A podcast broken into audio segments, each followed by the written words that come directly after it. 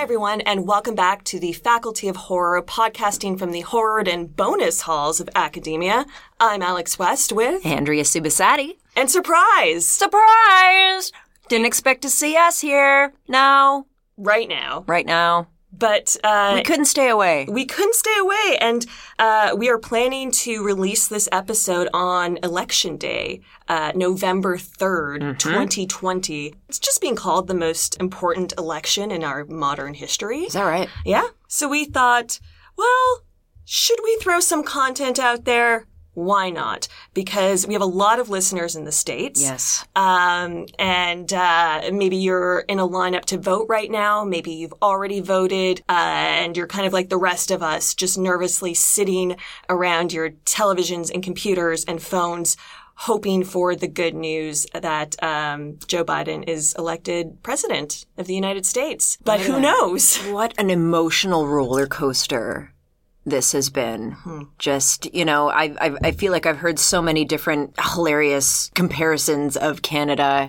You know, it was a while ago that I wrote a book chapter about how Canada is like sitting next to a sleeping lion. Mm-hmm. You know, like we have a good relationship, but we don't want to provoke your military. We want to keep things nice and kosher. And now I'm seeing on Twitter that Canada is like the apartment on top of a meth lab. And like...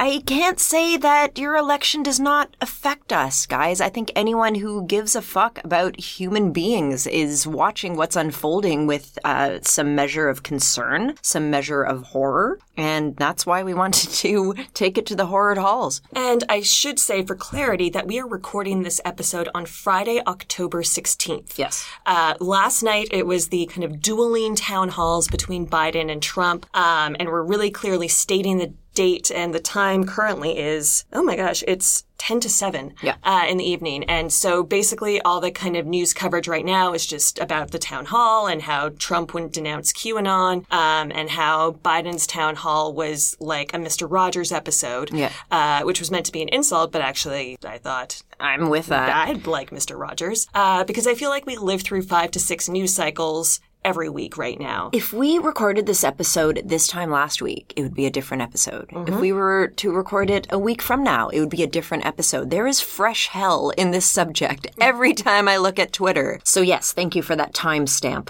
And today we are going to talk about a can- well, it's not a Canadian film, but it was made by a Canadian. It was shot in Canada, uh-huh. uh, and that is David Cronenberg's The Dead Zone. This was entirely Alex's idea. She was like, you know, there's this movie, and there's this election coming up, and why don't we try to provide a little bit of salve? At least some some ways of thinking about things. Yeah. Because I think we turn to our entertainment, we turn to our media, we turn to our content to help us understand the world around us. And I'm personally a very big fan of this movie. And I, you know, I wrote an article about uh, The Dead Zone a couple of years ago, actually now for Collider, about how uh, Stephen King and Donald Trump, through this iteration of The Dead Zone, predicted Trump yeah. in many, many ways. Called it. So I have stuff to say about that. I have more stuff to say about the film in general. Um, and also about how we got here. Yeah. How the fuck did we get here? And that is a question I think any sensible person has been asking themselves for a very long time. Mm-hmm. You know, back when I was writing my first book about New French extremity, it was, you know, this far-right party led by the Le Pen family that was kind of coming to prominence in French elections. Then Brexit happened. Then Trump happened. Mm-hmm. It's this really scary, autocratic, conservative, hard conservative, uh, almost to a point of fanaticism thing that is rising around the world. Mm-hmm. And right now, we're looking at Joe Biden and Kamala Harris and saying, oh gosh, I hope you guys can make this stop. Uh-huh. You know, put a fucking, you know, stake in the ground and say no more. And we're going to turn this around. And because many of us know, it's not just up to Kamala Harris and Joe Biden. It is electoral colleges. Oh it is gerrymandering. It is voter suppression. And certainly what I've been seeing right now is some of the most marginalized people in these communities who are being suppressed to vote, getting out there early, waiting hours, if not a whole day in voting lineups to vote, yeah. to ensure that it doesn't happen again. And I hope that Biden and Harris win and that voter reform can be enacted so that this kind of effort and this kind of work doesn't have to happen again, and that it can be a free and fair election without a fucking monster at the helm yelling at all of us on Twitter. Yep, you said it. So without further ado, should we enter the Dead Zone? Oh, let's. nineteen eighty-three's David Cronenberg lensed, Stephen King penned Dead Zone. If the future were in your hands. The daughter's screaming. The house is burning. Would you change it? Hurry up, hurry up! It's not too late. Touch this man's hand, and you are in the grip of the Dead Zone. I've had another episode. Only the imagination of author Stephen King could take you there. Johnny, wait! With a power that alters the future lives of those you love. You want to kill your own son? I want you out of here. I'm scared, Dad. Or of those you fear. I have had a vision that I am going to be president of the United States someday, and nobody, I mean nobody, gonna stop me. Is it a power for good or for evil? If God has seen fit to bless you with this gift, you should use it. Bless me? You're a devil. Son of a man. Who are you? Who sent you? I'm scared, sir.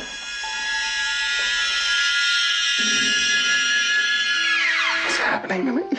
We're gonna get married. Johnny, don't leave me, please. Don't you see how clear it all is? Not only can you see the future, I can change it. Stilson! Stilson! Stilson! I was there, I saw him. Put your hand on the scanning screen and you'll go down in history with me. I saw his face. I stood there. I did nothing. Johnny! Stephen King, The Dead Zone.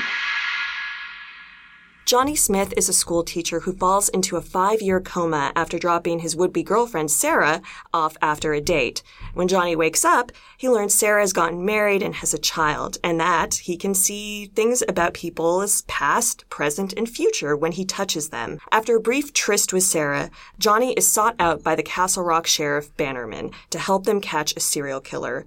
Johnny, through his ability, is able to see that the killer is a police deputy, Frank Dodd. After catching Dodd, Johnny moves to a more remote location where he tutors kids and is eventually approached to help the son of a really wealthy man by the name of Roger Stewart. Johnny easily gets along with the son Chris and the family, and thereabouts he learns of a Senate candidate by the name of Greg Stilson. Johnny is fired from his tutoring job after he predicts that Chris's ice hockey game will kill several of the children playing, which comes to pass, save for Chris, who refuses to play after Johnny's premonition. Finally, Johnny encounters Stilson, and he sees that Stilson will become president and start an unnecessary nuclear war. Determined to stop Stilson, Johnny plans to assassinate him. Johnny misses his shot and is killed by Stilson's bodyguard, but not before Stilson takes Sarah's baby to protect himself with, killing his career and causing him to commit suicide. Yep. So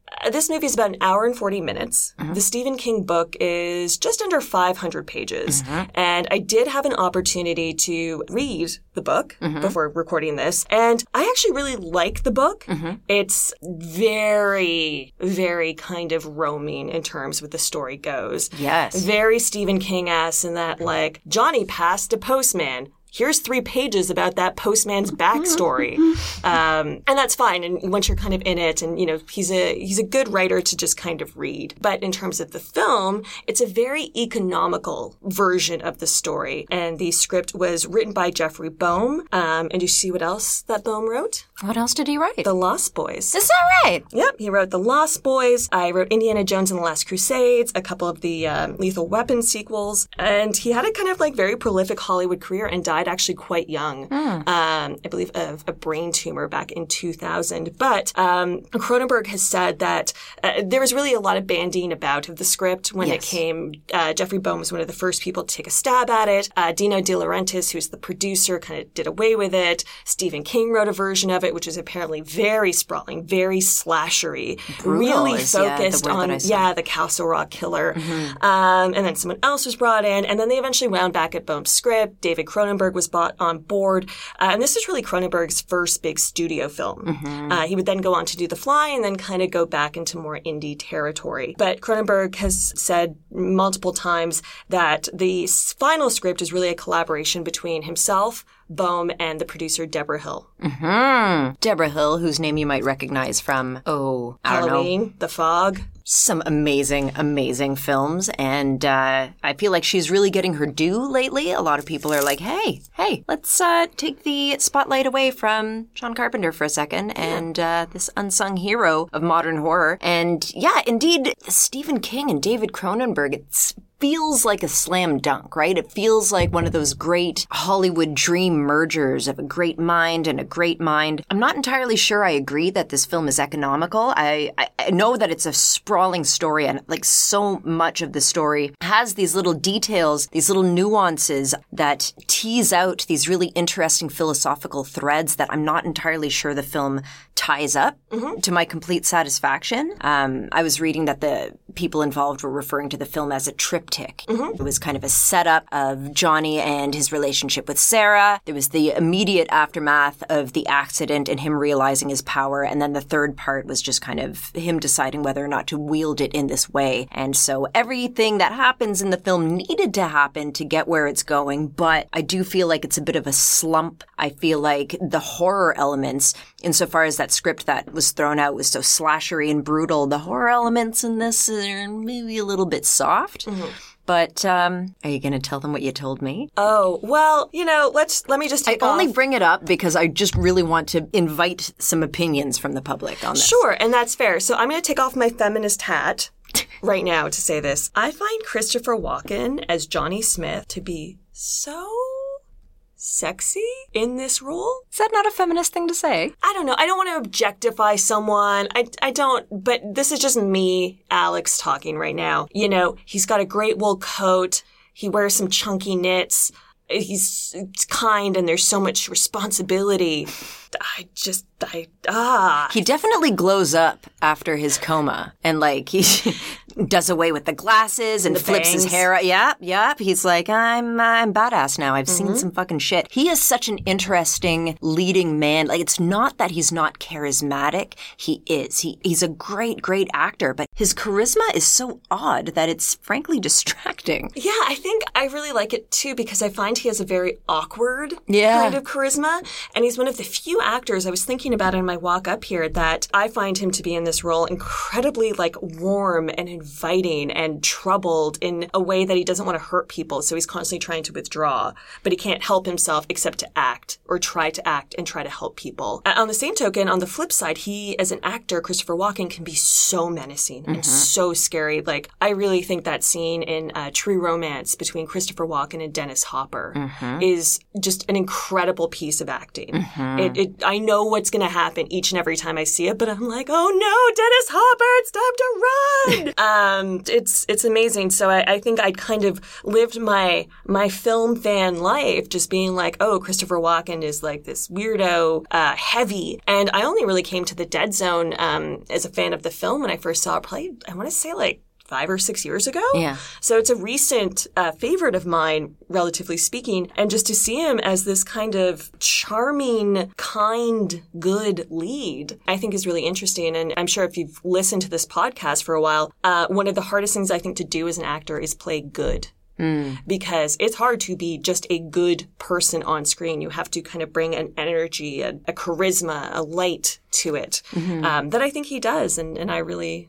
I really enjoy the performance. I feel like he really personifies Stephen King's trademark American everyman. He's got these protagonists who always have the very best of intentions until something external comes along that forces them into these extenuating circumstances. And then they have to choose to either be really good or they'll fall victim to the dark side. If they're an alcoholic or an asshole, there's always a valid reason why. And it's always something that's tragic, which is a little bit white male, which I guess I can't really fault him come on, but it's also kind of boring. Um, I came to The Dead Zone when I was in high school and I was just devouring Stephen King novels and devouring any movie adaptation. So at the time, I had no sense of Cronenberg. And even now, looking back, I can see some Canadian sensibilities that we're going to talk about, but it doesn't have that Cronenberg-y, over-the-top, transformative body horror feel that has made Cronenbergian an adjective, but that's okay. I just, I don't know. I find Johnny a bit beige, despite his amazing Technicolor housecoat.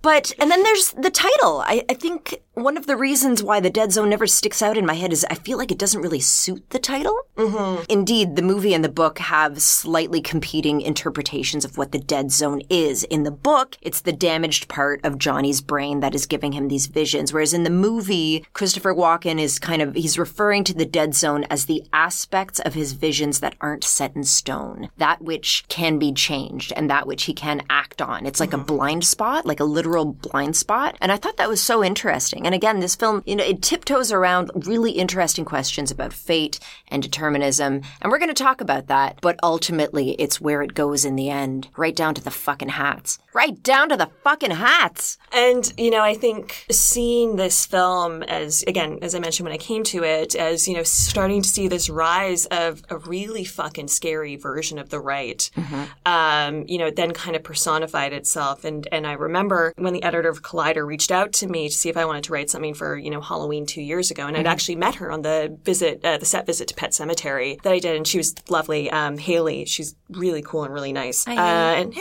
Uh, and she reached out to me and was like, hey, you want to write something? We're looking for anniversary stuff. And I was like, oh, let's fucking talk about let's the go. Dead Zone. And she was super into it and let me write about it. And the more I got into it, the more I kind of thought about it. It was like, this is, you know, if you were watching this film in nineteen eighty-three, maybe, maybe under Reagan or, you know, anything else that was going on around the time, you could say like, oh, oh, that feels like a pretty extreme version of things. But now watching it, you know, that's nothing. Coming up on like forty years later, it's starting to come to fruition, much like a Johnny-esque premonition.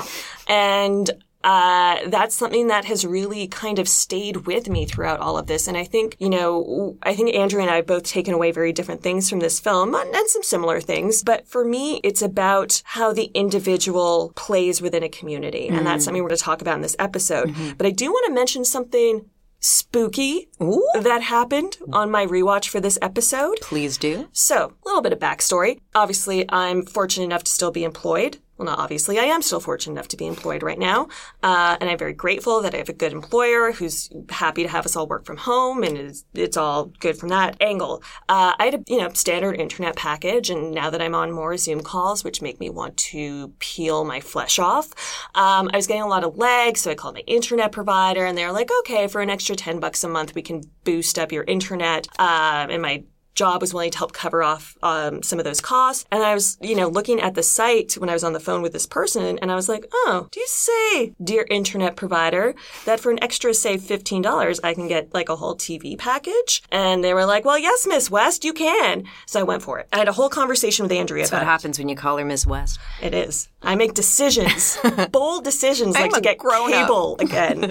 um, anyway, so I did. So I was watching The Dead Zone. I, I watched it off my computer that I connected to my T V. I turned it off and I was like, okay, made some notes, thought about it. And then I was like, oh, okay, it's, it's not too, too late. I might just watch a bit of A M C Fear Fest. Uh-huh. Because why not? And I turned it on and it was um, that Eli Roth History of Horror. Uh-huh. Uh, which I'm not a big fan of. I'm not the biggest fan of Eli Roth, period. But it was about haunted houses, and then it was about Stephen King. Like, the episodes are so all over the place. But anyway, it was talking about haunted houses, and then Stephen King's version of the American haunted house or the evil house. And Eli Roth's talking to Stephen King, and Stephen King is saying Stephen King-y things about his own work. Uh, but then it cut to an interview with Joe Hill, his son. Mm.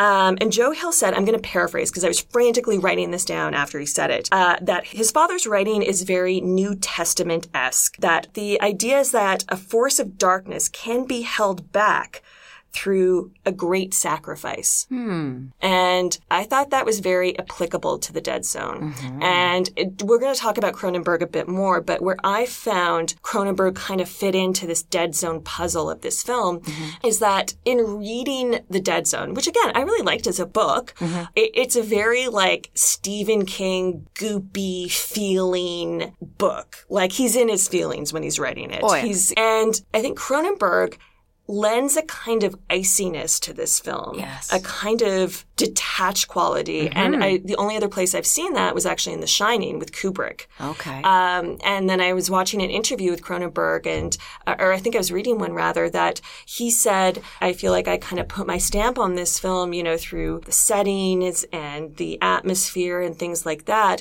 But when it came to the characters, my characters are always kind of fucked up. Mm-hmm. And a lot of these characters, uh, you know, especially Johnny and Sarah, are good people. Normal people. Really yeah. normy, good people. Mm-hmm. And he was like, I felt that kind of tension between a really scary world and this goodness was really, really interesting. Mm-hmm. Um, and he was also kind of saying, you know, I was just coming off of making Videodrome, which is a very dark, esoteric film. Mm-hmm. So to kind of do something in which in my world would be considered light was a slight relief. Ah, that's great. I love that he mentioned that detachment. I just uh, wrapped up the November-December issue of Rue Morgue, and, you know, I'm grasping this year, guys. Like, it is not about the latest big Hollywood horror movie that's coming out, and I just interviewed the director, and it's a straightforward feature. Wham, bam. I am grasping at straws. So the festival circuit was in full swing, and I noticed that there was a lot of great Canadian horror content coming out. Really interesting Canadian stuff. So I wanted to do a cover story on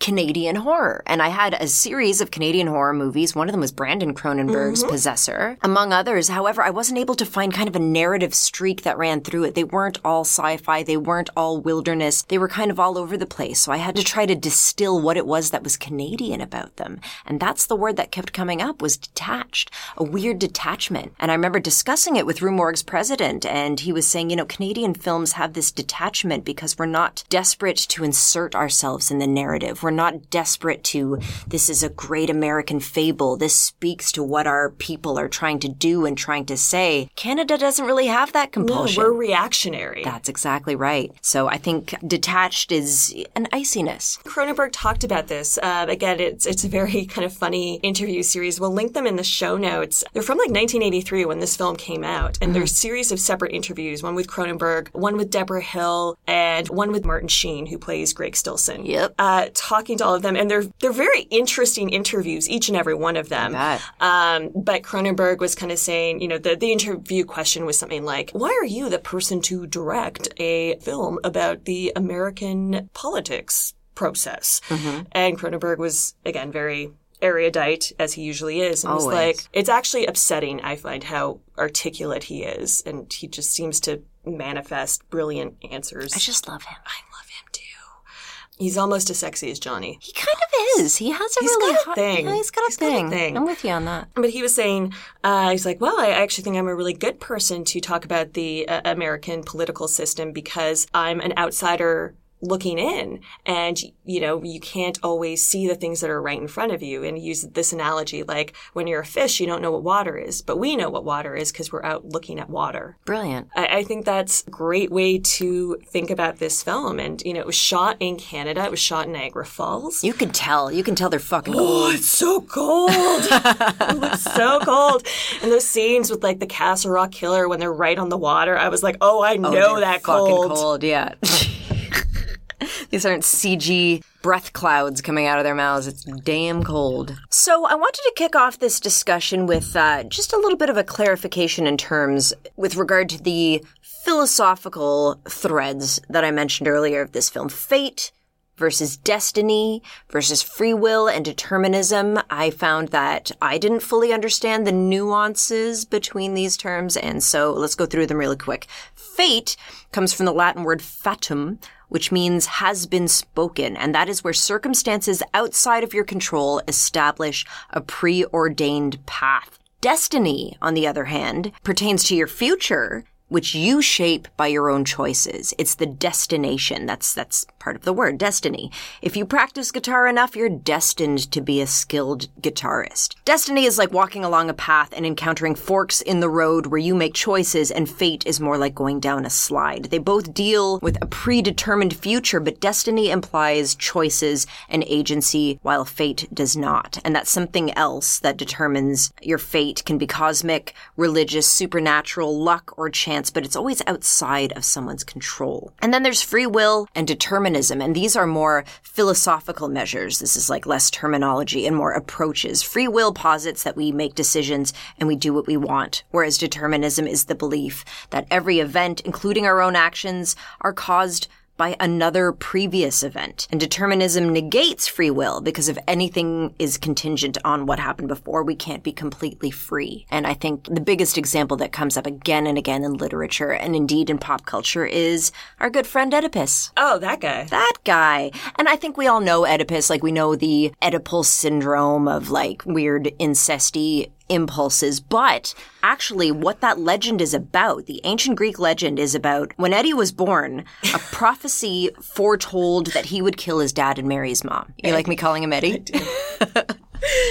I like that. It helps me uh, remember how it's pronounced. Anyway, the prophecy foretold of this, his dad found out about it, and so his dad abandoned him in the wilderness to circumvent the prophecy. Oedipus later learned of the prophecy, and so he decided to ditch his parents, but he didn't realize he was adopted and wound up fulfilling the prophecy mm-hmm. anyway. So insofar as we all know Oedipus as the guy who famously fucked his mom, he's the guy who tried to get away from a prophecy using his own free will, which inexorably twisted him back to his fate. So I thought that was worth mentioning, that, uh, you know, Eddie made many choices, but even in the knowledge of his prophecy, his fate still came to pass. And literature fucking loves this. Oh, God. And yeah, especially in Greek theater, in mythology and all those things, the fates are personified. Three of them, yeah. Yeah, there's three of them. They're walking on stage. They're telling you shit. They're mm-hmm, yelling at mm-hmm. characters. They're setting shit up. There's a lot of stuff that goes on with fate. And I think fate, determinism,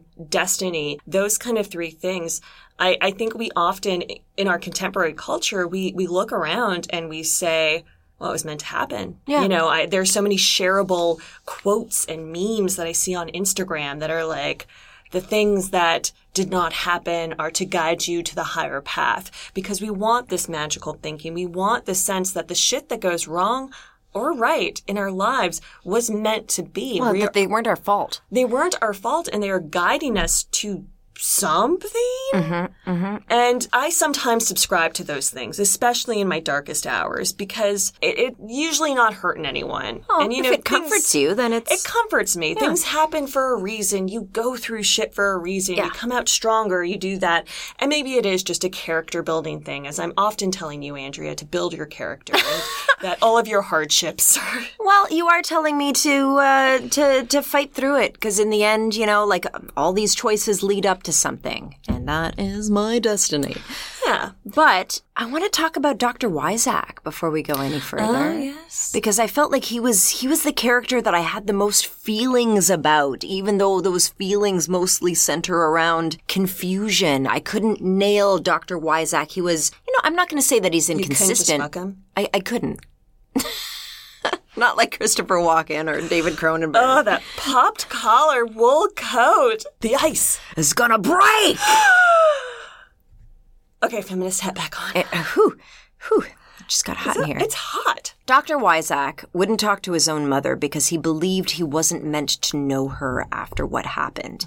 And when I saw that, I was like, okay, like, it checks out. He's a man of science. He doesn't want to fuck with abilities beyond the natural world that he understands. But then he is also the one who pushes Johnny over the edge when it comes to Hitler. He's the one who says he would act against Hitler if he had prior knowledge of the Holocaust, even if it resulted in his own destruction. So on the one hand, he believes believes that fate is what separated him from his mother, but now that fate has brought him information through Johnny, he's set forth his own destiny that he will never know her. Well, I think this is such an interesting point within the film, and I, I think this film takes pains to show the trauma of being rendered paralyzed or ineffectual in a moment of possibilities. Mm. I think you see that particularly when uh, Johnny views the Castle Rock killer. Mm-hmm. He was not able to stop that murder, and he gets very angry and upset. And I think the notion that for Wyzak, it's he was a child. He couldn't do anything. You see, you know, his mother putting him on a cart and hoping for the best, mm-hmm. and, you know, him not knowing what's going on as a child. And I think it's these moments of paralysis where we don't act that become these sources of anxiety. Mm-hmm. And I think it's that source of anxiety for Wyzak, and I think for Johnny as well. So in each instance as a child and then with the Castle Rock killer case, that kind of pushes them both forward to say, if you can stop someone who's going to do something really bad, then maybe you should stop them. Mm-hmm. And I think this is an interesting time to bring up a kind of, I would say it's a popular theory, uh, hypothesis that is, uh, Uh, most often known as the grandfather paradox. Okay. It's also known as the Hitler paradox. And I noticed... Very different vibes. Very different. Your grandfather didn't just yell at you in German? My nono wasn't a saint, but... um, but both the book and the film each have like a moment where they kind of call out to each other, where, you know, it's Johnny kind of saying to Wyzak, what would you do? If you could stop Hitler, would you stop him? And I was like, this all sounds very familiar, which led me to the grandfather paradox. So the grandfather paradox is all to do with time travel. If for some reason you needed to stop yourself from being born you, and you could go back in time and kill your grandfather, mm-hmm. that would then necessitate either your mother or father never being born and then you never being born. Oh, I call that the Terminator paradox. Exactly. Um, and I'm going to get to the Terminator in just a second. Sick. So, uh, but then it kind of leads into this thing of like, if you were never born, then why would you, then there's no one to go back to kill your grandfather. Right.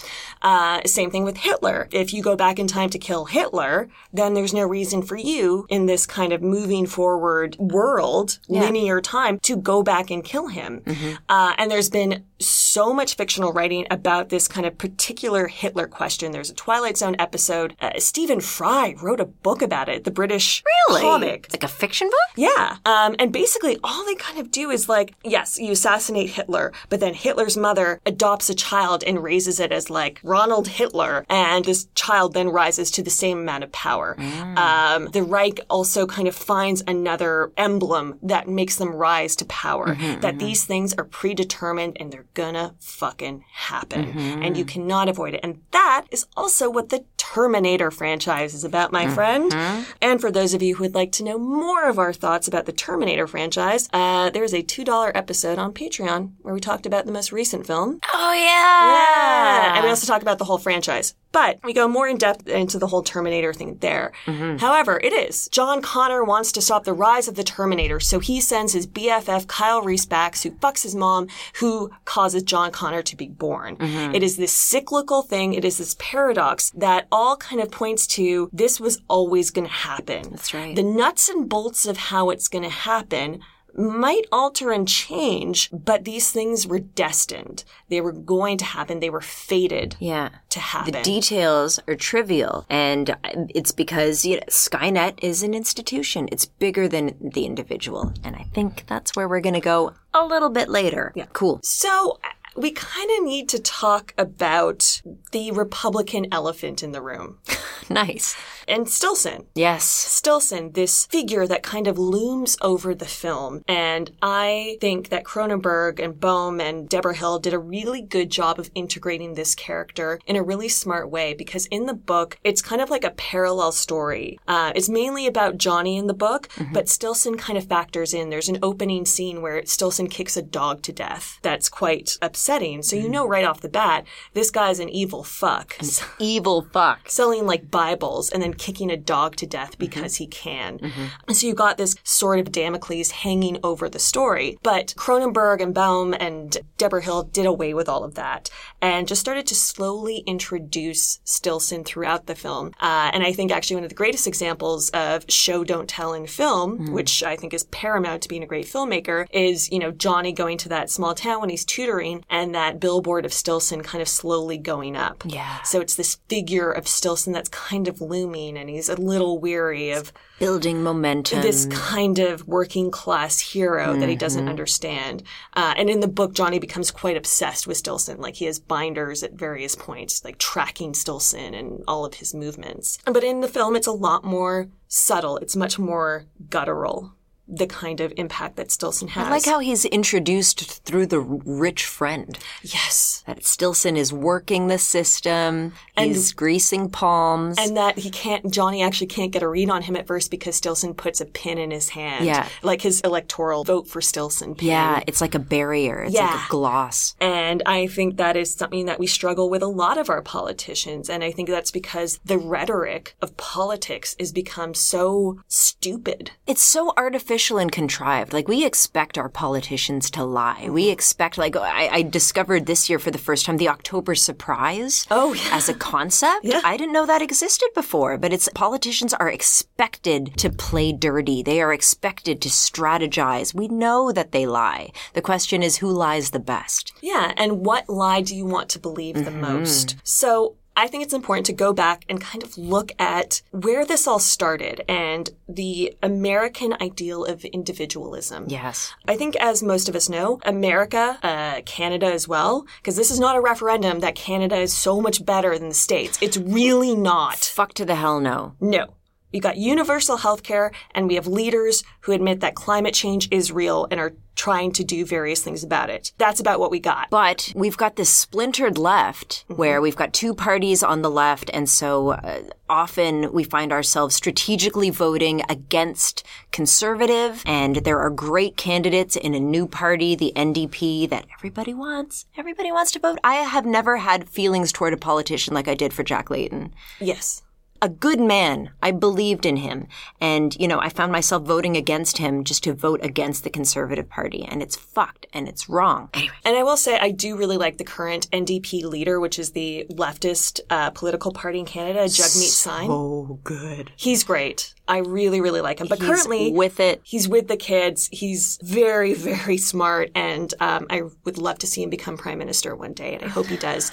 But in the meantime, we have Justin Trudeau, son of Pierre Elliott Trudeau, another former Liberal prime minister. And he is a centrist left. Mm-hmm. And I will just say I voted for him in strategic votes in the past. Mm-hmm. And, you know, he's faltered on promises of getting clean water to Indigenous communities. It's so fucking upsetting, and it's so fucking gross. Mm-hmm. Uh, and we constantly try to work to keep him accountable. He's, you know, kind of reneged on some promises, but essentially, he's not an abomination. I, I feel like it's all about the lesser of two evils. Exactly. And especially when set in comparison to Trump, he looks like a fucking prince. But let's go even further back. Let's.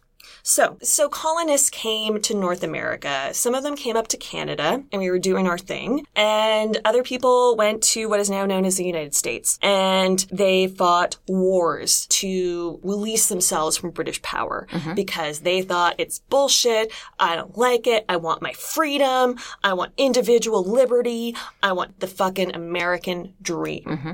And they fought wars over it. Whereas in Canada, where we still have a lot of British influence, we wrote a letter yeah. to England and we said, may we please separate and be our own country? And they were like, no. And then we wrote another letter and we were like, please, please, please. And they were like, oh my God, stop with the letters. Fine, go be your own country. Mm-hmm, mm-hmm. And then there's some French people here too. Uh, but, um, One of the really interesting things I think about the difference between America as it was founded was it was founded as a republic with a president. And it was founded on the notion of checks and balances, that everything in its kind of system of government was to prevent a rise of someone like Trump. And nothing was ever going to go too far right, and nothing was ever going to go too far left. And everything would kind of keep a centrist even keel where the populace notions of what was desired by the people was going to be upheld. Mm-hmm. Whereas in England, you have a parliamentary system, which is what we have in Canada. Now, in England, different from Canada, it is a constitutional monarchy. So it's parliamentary sovereignty. Uh, so no part of the government can challenge the parliament. The parliament is the source of power. Mm-hmm. And the parliament is not the king or the queen. They're more of a kind of head of state, the king, like currently it's Queen Elizabeth. She's the head of state and she gets to quote unquote consult. She gets to approve ministers. She does all this stuff and it's a bit of showboating yeah, because it's, it's a nice symbolic. Tourist trap. Right. Um, and the P M, the Prime Minister of England, is elected out of the cabinet and the cabinet members are voted in by the British public. Whereas in America, um, again, it was this idea that one part of government, whether it be the Senate, um, the House, or the federal government, the executive branch, meaning the president and what have you, or the judiciary, which is the Supreme Court, which we are currently witnessing uh, a terrifying hearing of. And I I hope that some kind of mystical force takes over and Amy Coney Barrett is not brought to the Supreme Court, uh, but it seems like she will be. But it was kind of designed that all of these things could potentially work in opposition so that it would force conversation, mm-hmm. so that it would force debate, so that it would force all of these different branches to work together. However, America is the only country that has an electoral college. And the electoral college is where you see someone like Trump come to power, where different votes from different states are weighted differently. And that's how Trump found his path to presidency. Yeah. And as many people will remind you, Hillary won the popular vote yeah. by a good amount, mm-hmm. by like three million votes, I want to say. But this electoral college was kind of designed to give the states, the individual states, more control over power and process. Like, based on the population of that individual state, right? Yes. Like, I did a bit of research on this uh, last election because I was just kind of like, oh, the fuck just happened there? You lost the election and you're president. And what I found was that it's rare that somebody loses the popular vote, but the electoral college winds up in a president. But it happened before not that long ago with Bush number two, yep. who we all thought would be the worst president in history, perhaps. Yes, the, the, the least... war criminal who we now think is fine because we've seen Trump and because Bush now paints portraits of cats. Yeah.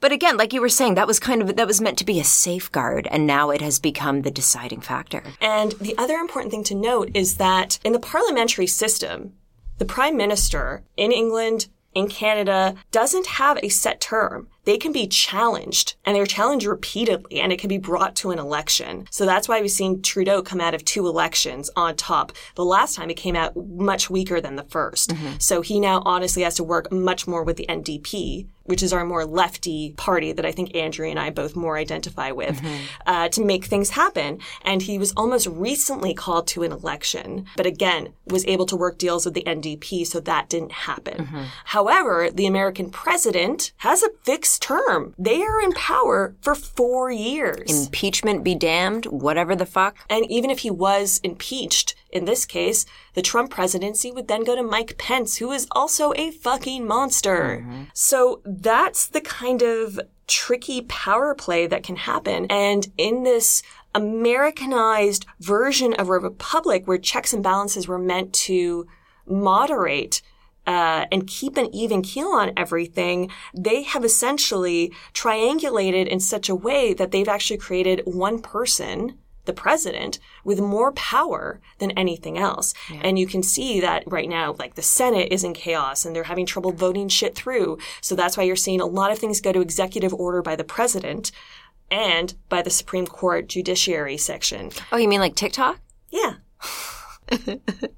And I will say this about myself. Um, my father is British. My mom is American. So I've always kind of grown up with these two, like, people who love each other very much, but we're always just like the British way, the American way. And my mom is very much like the Kennedy era ah, yes. of American. And she believes in the good and the, you know, fucking Camelot America. Bless her heart. I know.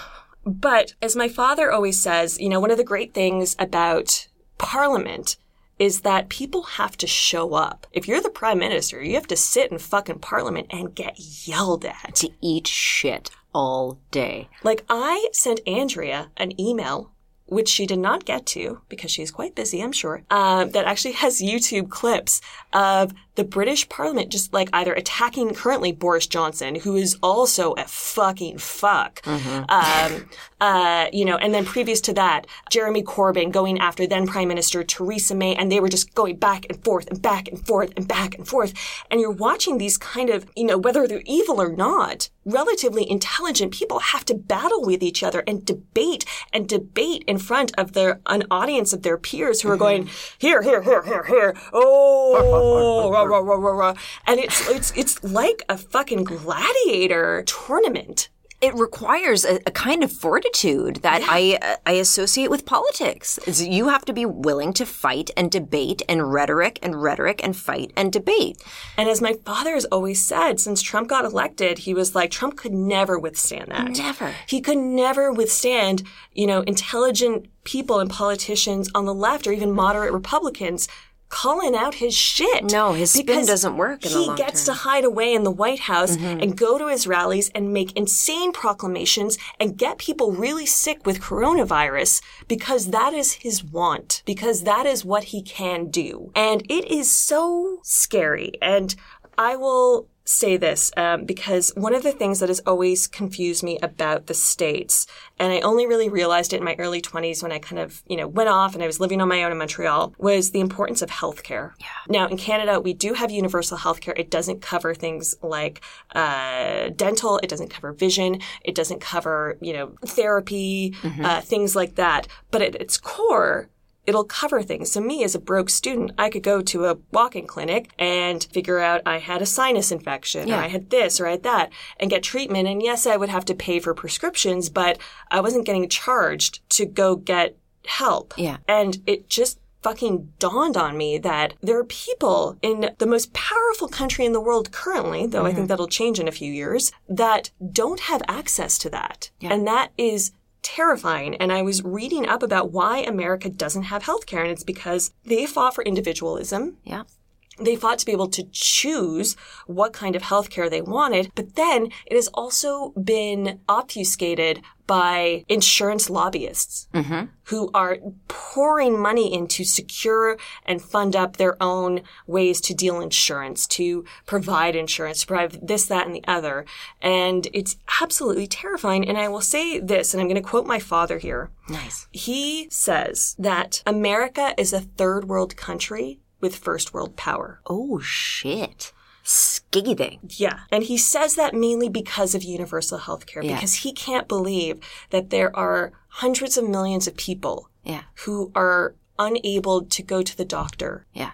and just get a diagnosis. Yeah. It's a question of like, do you want to survive and be in debt, or you just let these conditions take over? And it, I'm getting older.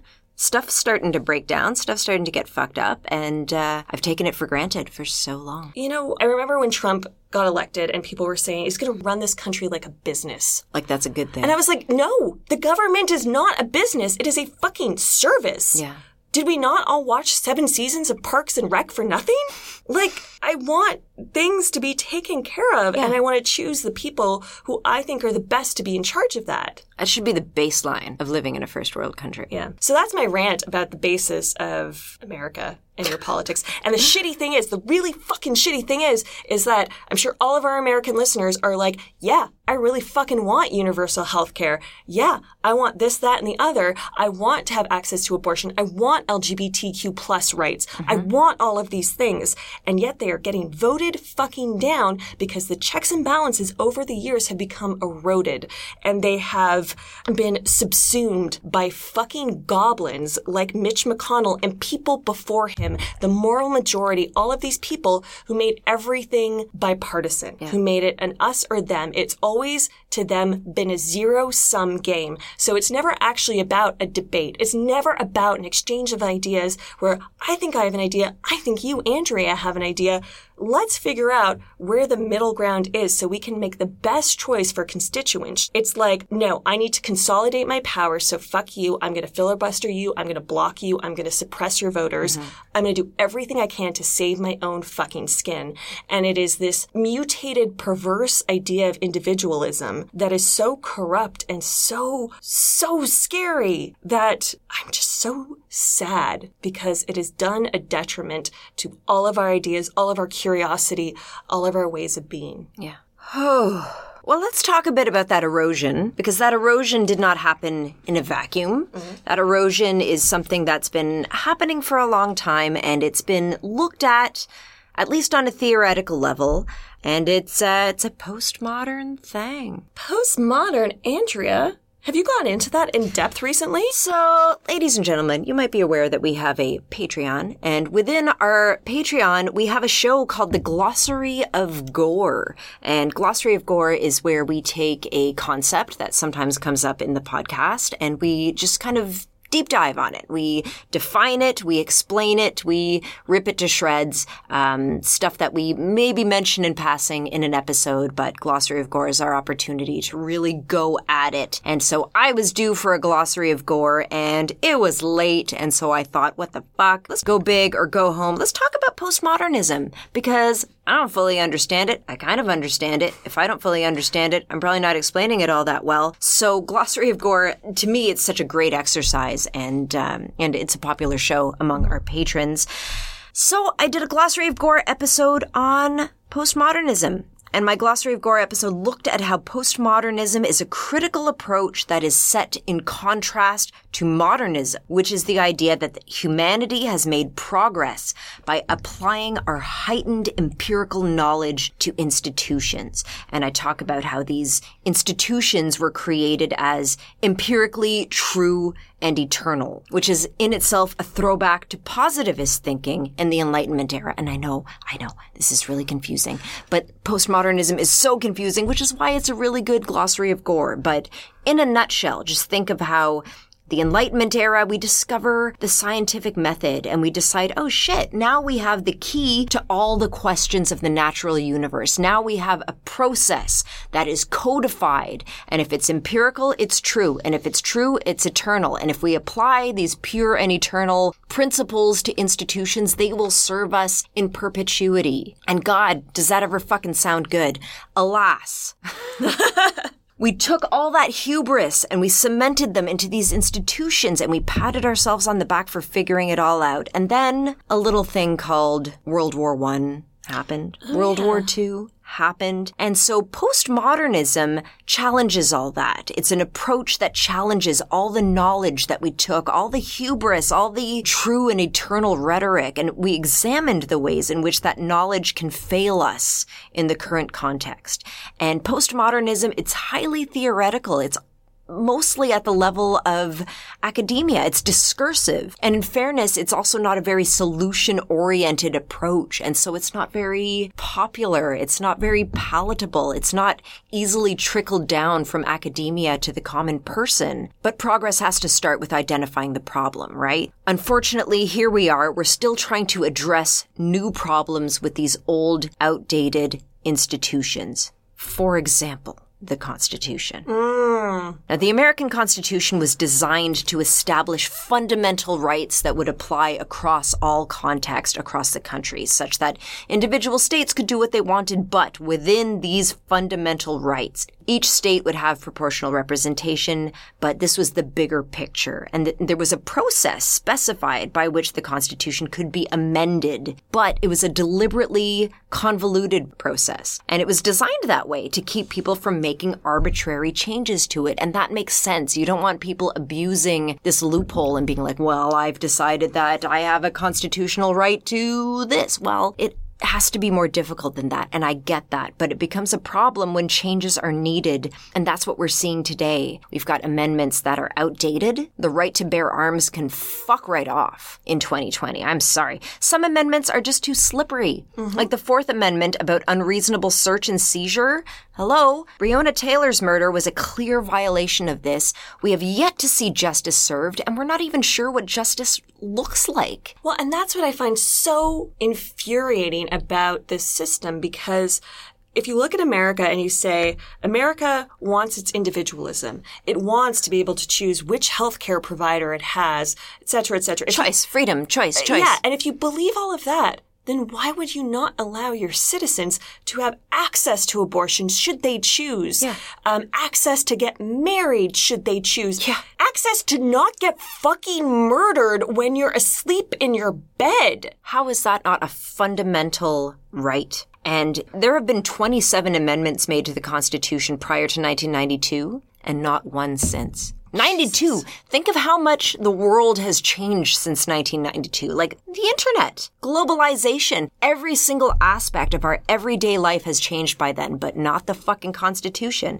And it's weird because satisfaction with the political system in the U S is very low. Mm-hmm. So basically everybody knows that it's flawed and the academics are critiquing it actively, but we don't have the answers. We're pointing out the problems. We don't have the answers to make the kinds of changes we need, or perhaps more accurately, we can't agree mm-hmm. on those answers because of the reasons you're talking about, because everybody's so partisan. It's about digging in your heels and keeping it whatever color you want to keep it. And I think that is something that is fundamentally wrong because, well, this is just me speaking right now, and I don't want to live my life in a vacuum where it's about me, me, me, my choice, my things, my this. Yes, I want to have access to rights and things that I can do, and if I choose to do them, I can.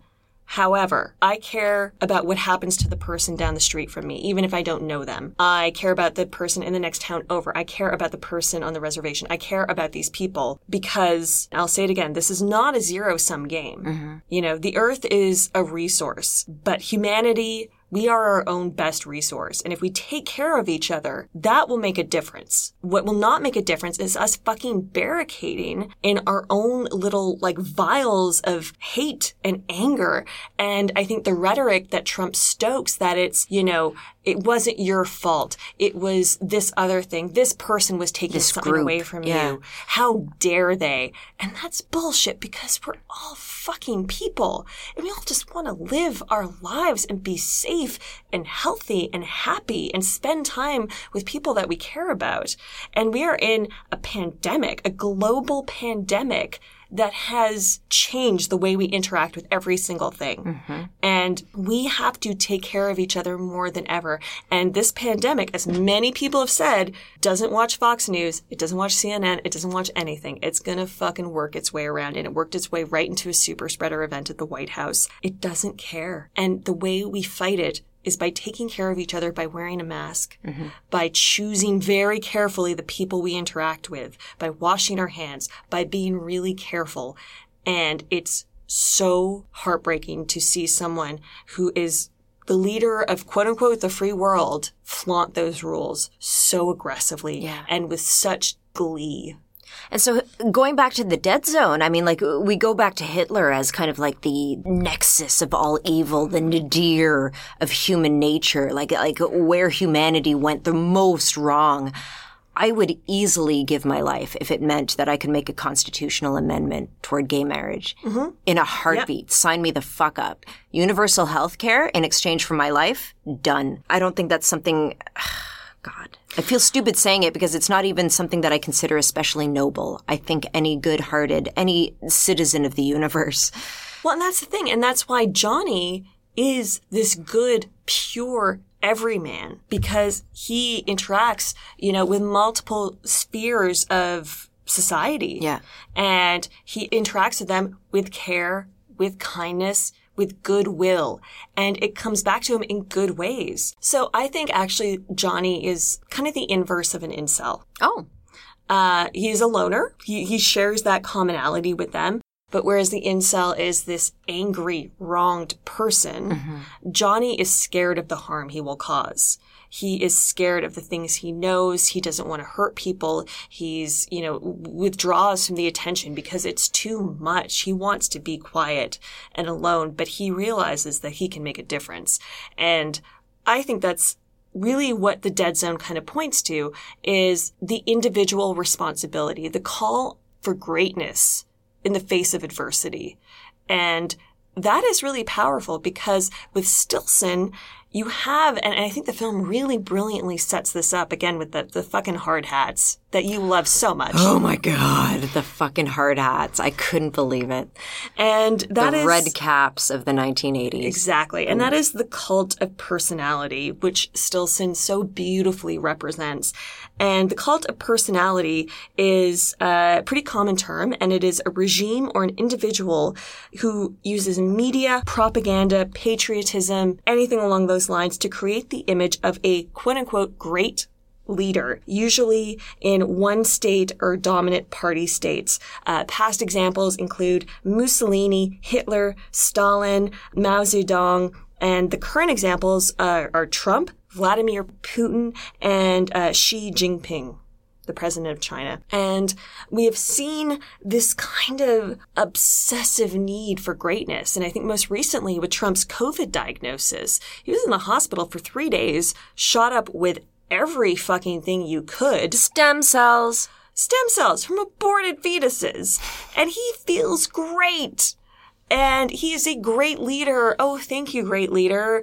Uh, like, it's this rhetoric, which is so... He doesn't want America to be great. He wants Donald Trump to be great. Exactly. And he doesn't give a shit about anyone else except stoking the fires for himself and keeping everything for himself. And it is so scary. And I found this article, and we'll link it in the show notes, and it's from The Atlantic, and it's called Donald Trump's Cult of Personality Did This. And the quote that I pulled from it is, "The cardinal belief of Trumpism is that loyalty to Trump is loyalty to the country, and that equation leaves no room for public interest. So the cult of personality has shielded Donald Trump, and in this case, a cipher of Greg Stilson, from responsibility." And I think that scene, the kind of flash forward scene that Johnny sees when um, Stilson's about to do the hand things and all of that, mm-hmm, mm-hmm. Um, I think it's so interesting that there is another, I think he's a general, and he's there and he's he doesn't want to do it. And then he does it. He puts his hand on and he says, "God forgive me." In an original version of the script,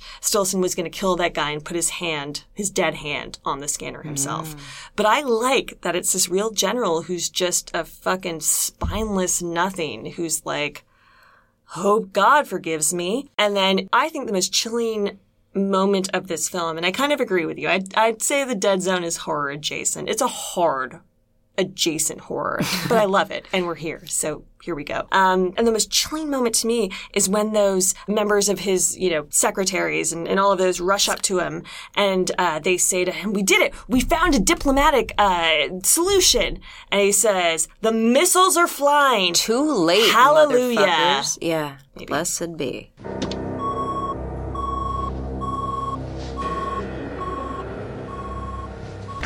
"This is not necessary, Mister President. We have a diplomatic solution." "Mister Vice President, Mister Secretary, the missiles are flying. Hallelujah. Hallelujah." And it is chilling. It's chilling because he's done that outside of the system. Obviously, there is a cabinet. There are those checks and balances. But clearly, this narcissistic megalomaniac gives zero fucks. And I think Cronenberg and everyone involved was very careful to kind of set that scene within a Camp David-esque atmosphere. Mm. It's very rustic. It's rural.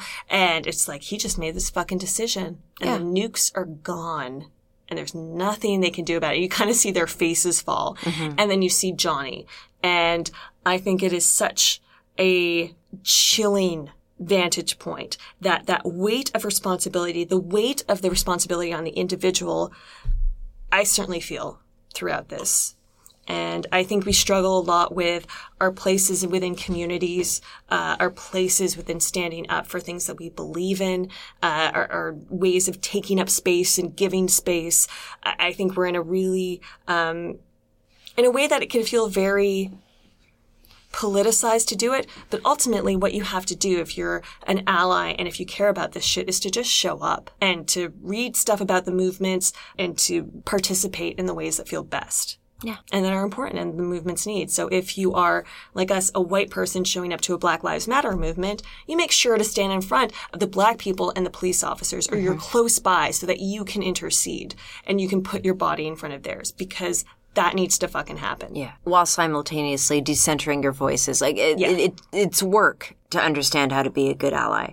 And I'm not challenging anything you've said, but... Yeah, I'm pour more wine. Pour more wine about this, because I just, I have to point out, and again, I think this is more of a critique of Stephen King's tragic, busted alpha male. Would Johnny have been so willingly self-sacrificial had he wound up with the girl? Had he wound up with that kid? Had he benefited from the American dream? Would he have put all that on the line to bring Stilson down? You know, like, I struggle with Johnny Smith as being this hero when he is so defeated. And indeed, I sympathize with him when he's kind of, you know, asking himself, you know, I, I'm supposed to be grateful for my life, but I've spent five years of it in a coma. Whereas the first time I saw this film, I was just kind of like, you're lucky to be walking, motherfucker. You know what I mean? You know, he has that adulterous tryst with Sarah, but then Sarah's with Stilson, and yet she's never really challenged for, can you not see through this? I think that's the difference of looking at this film as a kind of pure metaphor versus a morality tale.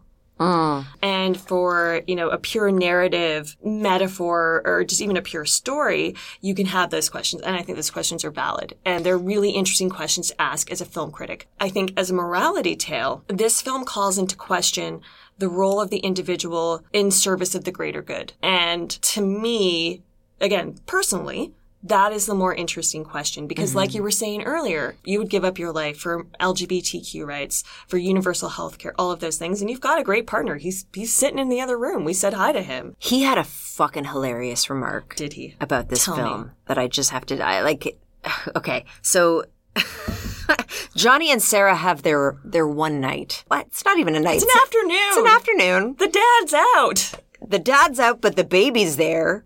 I'd like to see the therapy bill that came of that. Little Denny.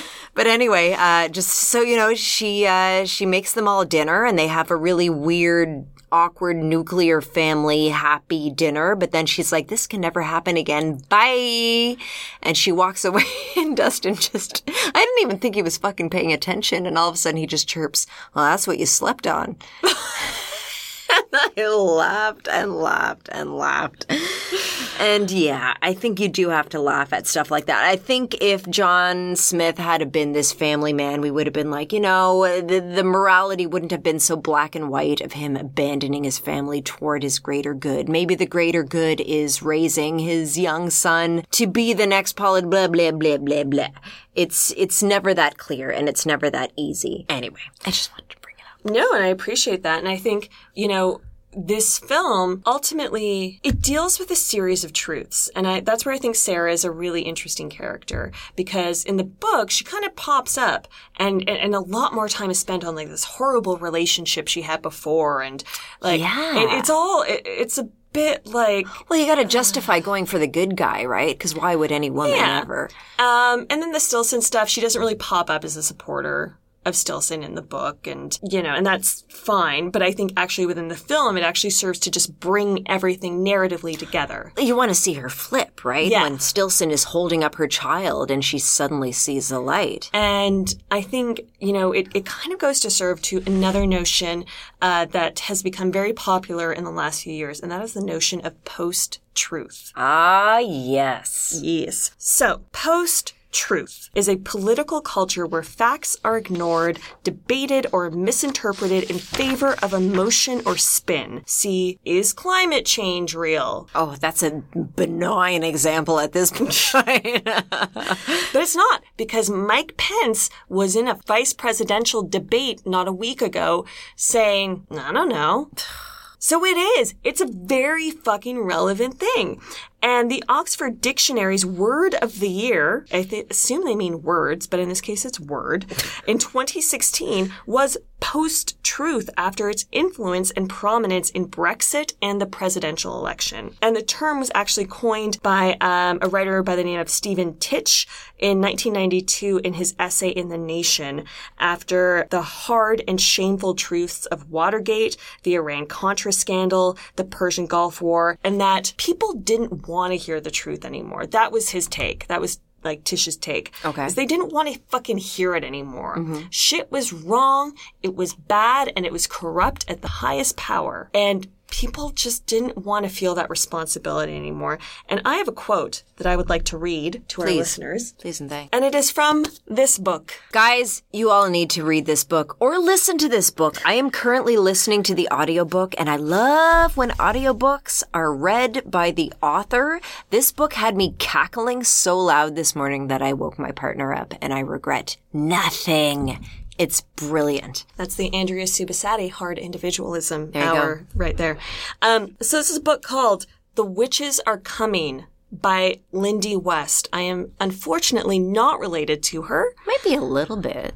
I'd like to think so. Um, but she's a great writer. She wrote for Jezebel for a number of years. She has a great book called Shrill. Uh, it was turned into a Hulu series, which I've yet to see, but I would really like to. And anyway, I'm reading this book. I actually just finished it last night. So fucking good. It's great. It's a series of essays. It's really smart, very insightful, and very readable. So I'm going to condense a few things over a few pages. So um, forgive the, uh, you know, dot, dot, dots that you don't get to see, but you're going to hear me read this. Our propensity for always, always, always choosing what is comfortable over what is right helped pave the road to this low and surreal moment in U S history. The alt-right has always thrived on obfuscation and disinformation. A few of its founding factions include a misogynist hate movement that insists it's a good faith crusade for journalistic ethics and free speech. Multiple white supremacist hate movements that insist they're simply passionate about, quote,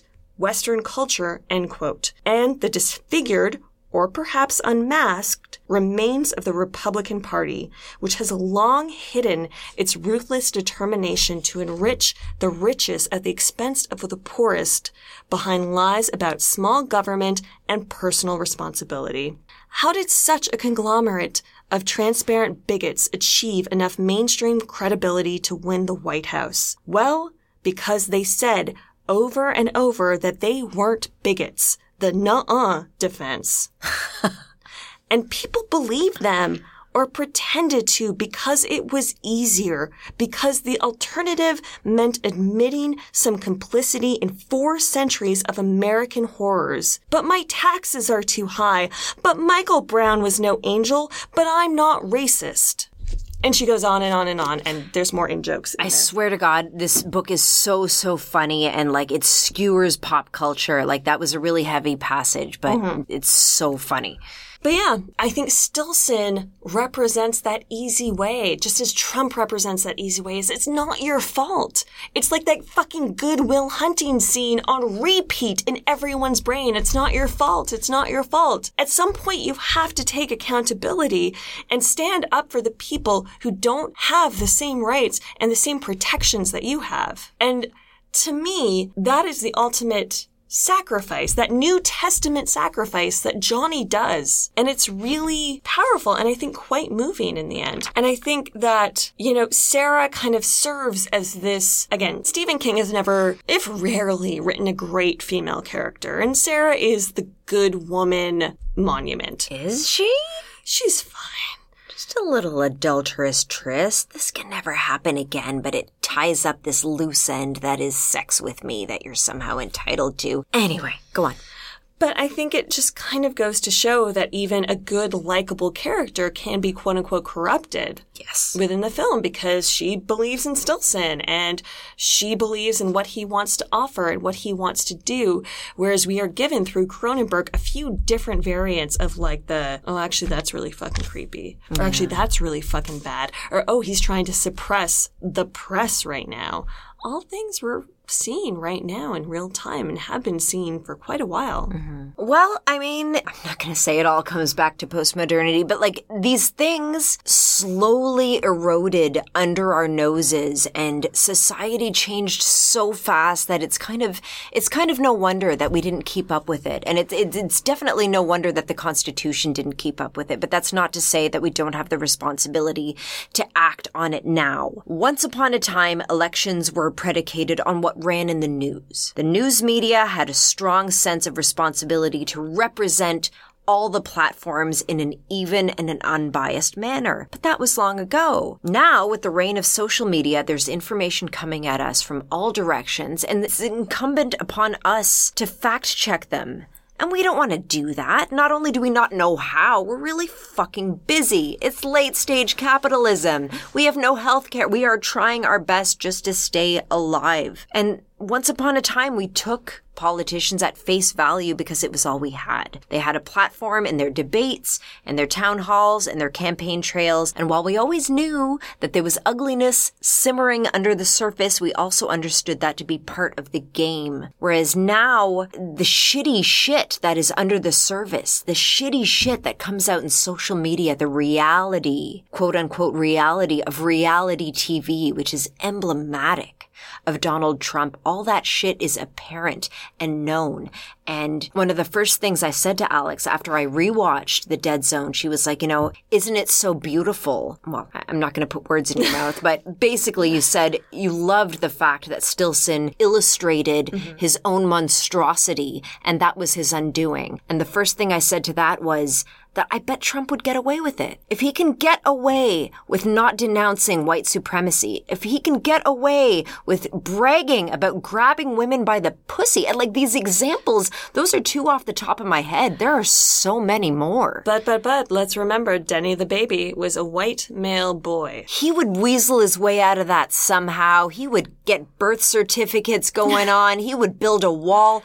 I honestly think that at this point, there is no fucking shit that that worm couldn't weasel his way out of. And that is what is different between now and the eighties when this film came out. And that is post-truth. And that is postmodernism. And it is fucking terrifying. And we need to call it for what it is. Absolutely. And I think ultimately in this film, as we begin to wrap up this conversation. Please, because I am fucking steamed You are up. Like, it's fair. It's, we're both fucking fired up about this. And I think it's interesting because when we look at Cronenberg's canon and the Cronenbergian aspect that we talked about at the beginning of this episode is he's often interested in media, science, and the physical body. Again, we have a whole episode on Patreon about that, but you can go listen to that. Should you choose? Well, I think Stephen King, and I think, Andrea, you are a resident Stephen King expert, but for me, I always see King as being interested in the spirit, in the soul of humanity, and the good versus evil. There's a bit of a binary there. Mm.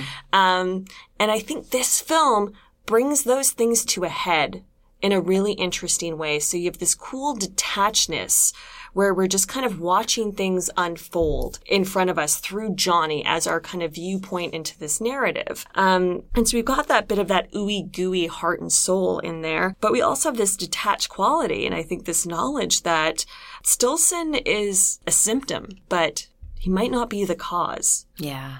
I think Johnny has stopped one reality and can die peacefully and knowing that he's done something worthwhile. But I think both of those kind of ooey gooey humanity spirit things and the cool detachedness are present within The Dead Zone.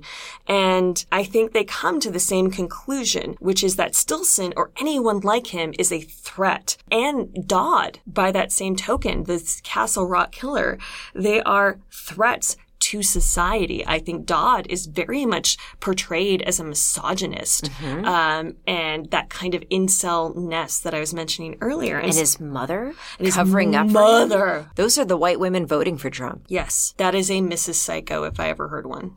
And I think it kind of, this film puts the onus on Johnny to stop them in both cases. Um, Johnny takes a shot from Dodd's mother. He is the one to cast a shot at Stilson and provoke the response that ends his life ultimately. Mm-hmm. And again, to quote my father, he thought Trump was going to get assassinated, and he hasn't. And I think my great hope right now is that he loses and he gets indicted on one of the many, many things he could be indicted for and sent to jail. That's the only way. I used to hope for his assassination, and then somebody pointed out to me what a great martyr he'd make, and that is sickening. That is something that I could not fucking stand to watch. Yeah. But I think it's really remarkable that a film from the early eighties, an American story filmed by a Canadian with all the cool detachment that comes with Canadian filmmaking and all the heart and soul and Americana and I'm a hero of Americana mm-hmm. coalesces to be so relevant in twenty twenty. And it's also a rather small story because Johnny stops Stilson before he becomes president. He's just a Senate candidate. If only.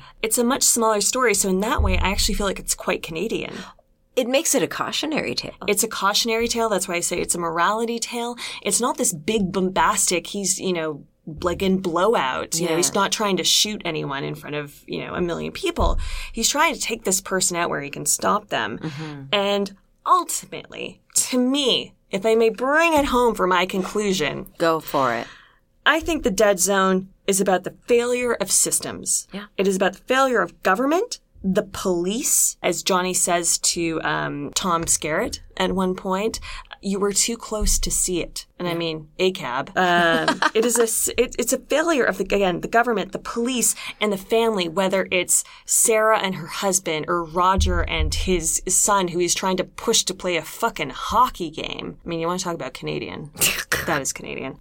But it is a failure of all of these systems that the conservative, moral majority Republican Party holds up as pure and true and necessary to everyday life. And it shows that they are faulty and that they are wrong, and that to be held accountable by checks and balances is a fallacy, and that it takes the individual. It is up to us as individuals to work in service of the community, of those around us, rather than as the individual. So while The Dead Zone is this very bombastic take of like, you should try to assassinate a Senate candidate.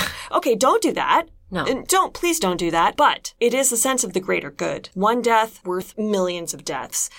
How can you as an individual impact your community in positive ways? How can you show up? How can you keep showing up? How can you be creative in times of COVID when we're asked to be socially distant as we should be and wear masks? What can you do?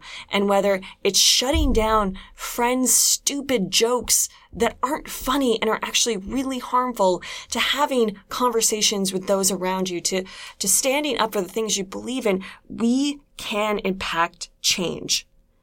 And currently, today, Friday, October sixteenth, in the evening, we are seeing people waiting for hours in line to vote, to cast their ballots, to effect change. And if that doesn't give you fucking hope, I don't know what will. And I think the hope beyond that is, if Biden and Harris get elected, that they will help reform things so that it will not have to be waiting in hours to vote. As I mentioned earlier in this episode, that we make it all easy and positive and safe, and that people are safe within their communities, because that's what this is about. That's what government is meant to do. That is what Johnny Smith died for. Wow. You had me up until Johnny Smith. Look at guys. Listen, Stephen King is not good at naming characters. He's not good at a couple of... Anyway, you need to vote. But we need to reassess this whole system. And I remember the first kind of activist thing I did was I went to a slut walk, like it mm-hmm. must have been ten years ago. And the slogan was, the system isn't broken. It was built that way. Oh, yeah. I don't think this system was built to fail the way it is failing us. I think society has hurtled in a direction and a speed and a trajectory that we could not have imagined. And the Constitution can't keep up. The system cannot keep up. It needs to be overhauled. Yes. And it needs to be overhauled from the ground up. And it cannot be overhauled from within by someone like Trump, who is going to overhaul it in a way that protects him and harms you. And so, God, I'm trying to think of a way to wrap up this conversation in a positive manner, but I, it's not your fault. The system is fucked up and it's broken, and we need to fix it. And the change is not going to come from within. It's going to come from without. And I think there are really hard times ahead, but I tr- really and truly hope that those of you listening to this episode on November third are looking toward a positive future and looking toward the possibility of change, even though it's not a candidate that you necessarily want. It's not a perfect candidate. It's not Elizabeth Warren. Guys, there is no perfect candidate. You could have had a bad bitch, though. You could have. But maybe she'll be Treasury Secretary. That, I think, should be a killer Treasury Secretary.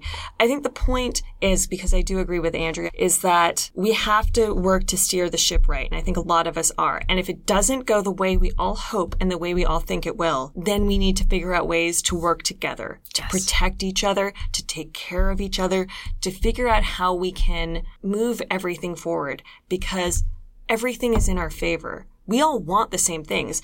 And people like fucking Trump want to divide us. The people on your social media who call out shit, who try to start fights, aren't actually helping anything. They don't care about you. They care about themselves, and they care about the attention. What is important is each other. And there's never a more important time to give a shit about each other. So check in, talk to each other, organize, see how you can help, because we can do it. We're doing it in Canada. And when, if and when Biden and Harris are elected, then we have to hold them accountable. It's not a checkout moment. Mm-hmm. It's an ongoing battle moment. And we can do it if we support each other. So on that note, we're going to keep keeping on. And uh, our November episode is coming up. We're doing Picnic at Hanging Rock. Uh, so watch that. Yeah, we still got to watch it. Do your homework. Listen. We got to do our homework. This was a little bonus episode. And I know it got kind of heated, but the intention behind this episode was, was to provide some perspective. I know some of you guys come to us for, for our opinions and our thoughts about stuff. And, you know, we're Canadian. We're, we're outside of the fish pond looking in, but we're watching with all of the compassion that, like, you can't even imagine. It, there's no superiority. There's no looking down our noses at, oh, no. that's going down, undone. The, our, human beings are suffering, and that's something that we feel fundamentally. And uh, we're with you, and we're with this fight, and we feel for you. Our heart breaks for what is going on in America right now, but we're staying diligent.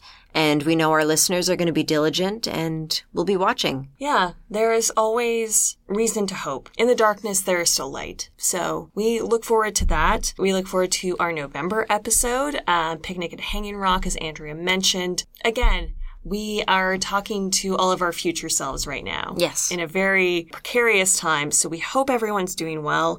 Uh, if it goes the way we all hope it goes, then we'll all be fucking cheersing and then getting to work and holding everyone accountable. And if it doesn't, we'll take care of each other. Yep. We'll take care of ourselves, and we'll get through it. Through horror movies. What the fuck? Until next time. Office hours are closed. Next Thursday, you're invited to watch Rising Tide's live coverage of a gala tribute and salute to Ronald Reagan. Host Haley Barbour joins special guest Lady Margaret Thatcher in celebrating the former president's eighty-third birthday. Tickets are one thousand dollars a plate, but you can see the event free on G O P T V.